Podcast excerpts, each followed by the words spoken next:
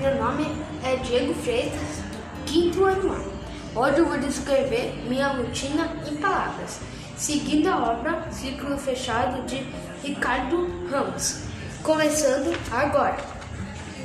Chinelo, óculos, vaso, descarga, água, sabonete, escova, creme dental, toalha, caminhada, aula, pão, queijo, presunto, danone, aula, aula, carro, casa, macarrão, carne, sorvete, Olimpíadas Canguru, sofá, tablet, conexão digital, banho, água, toalha, cueca, pente, desodorante, arroz, feijão, frango,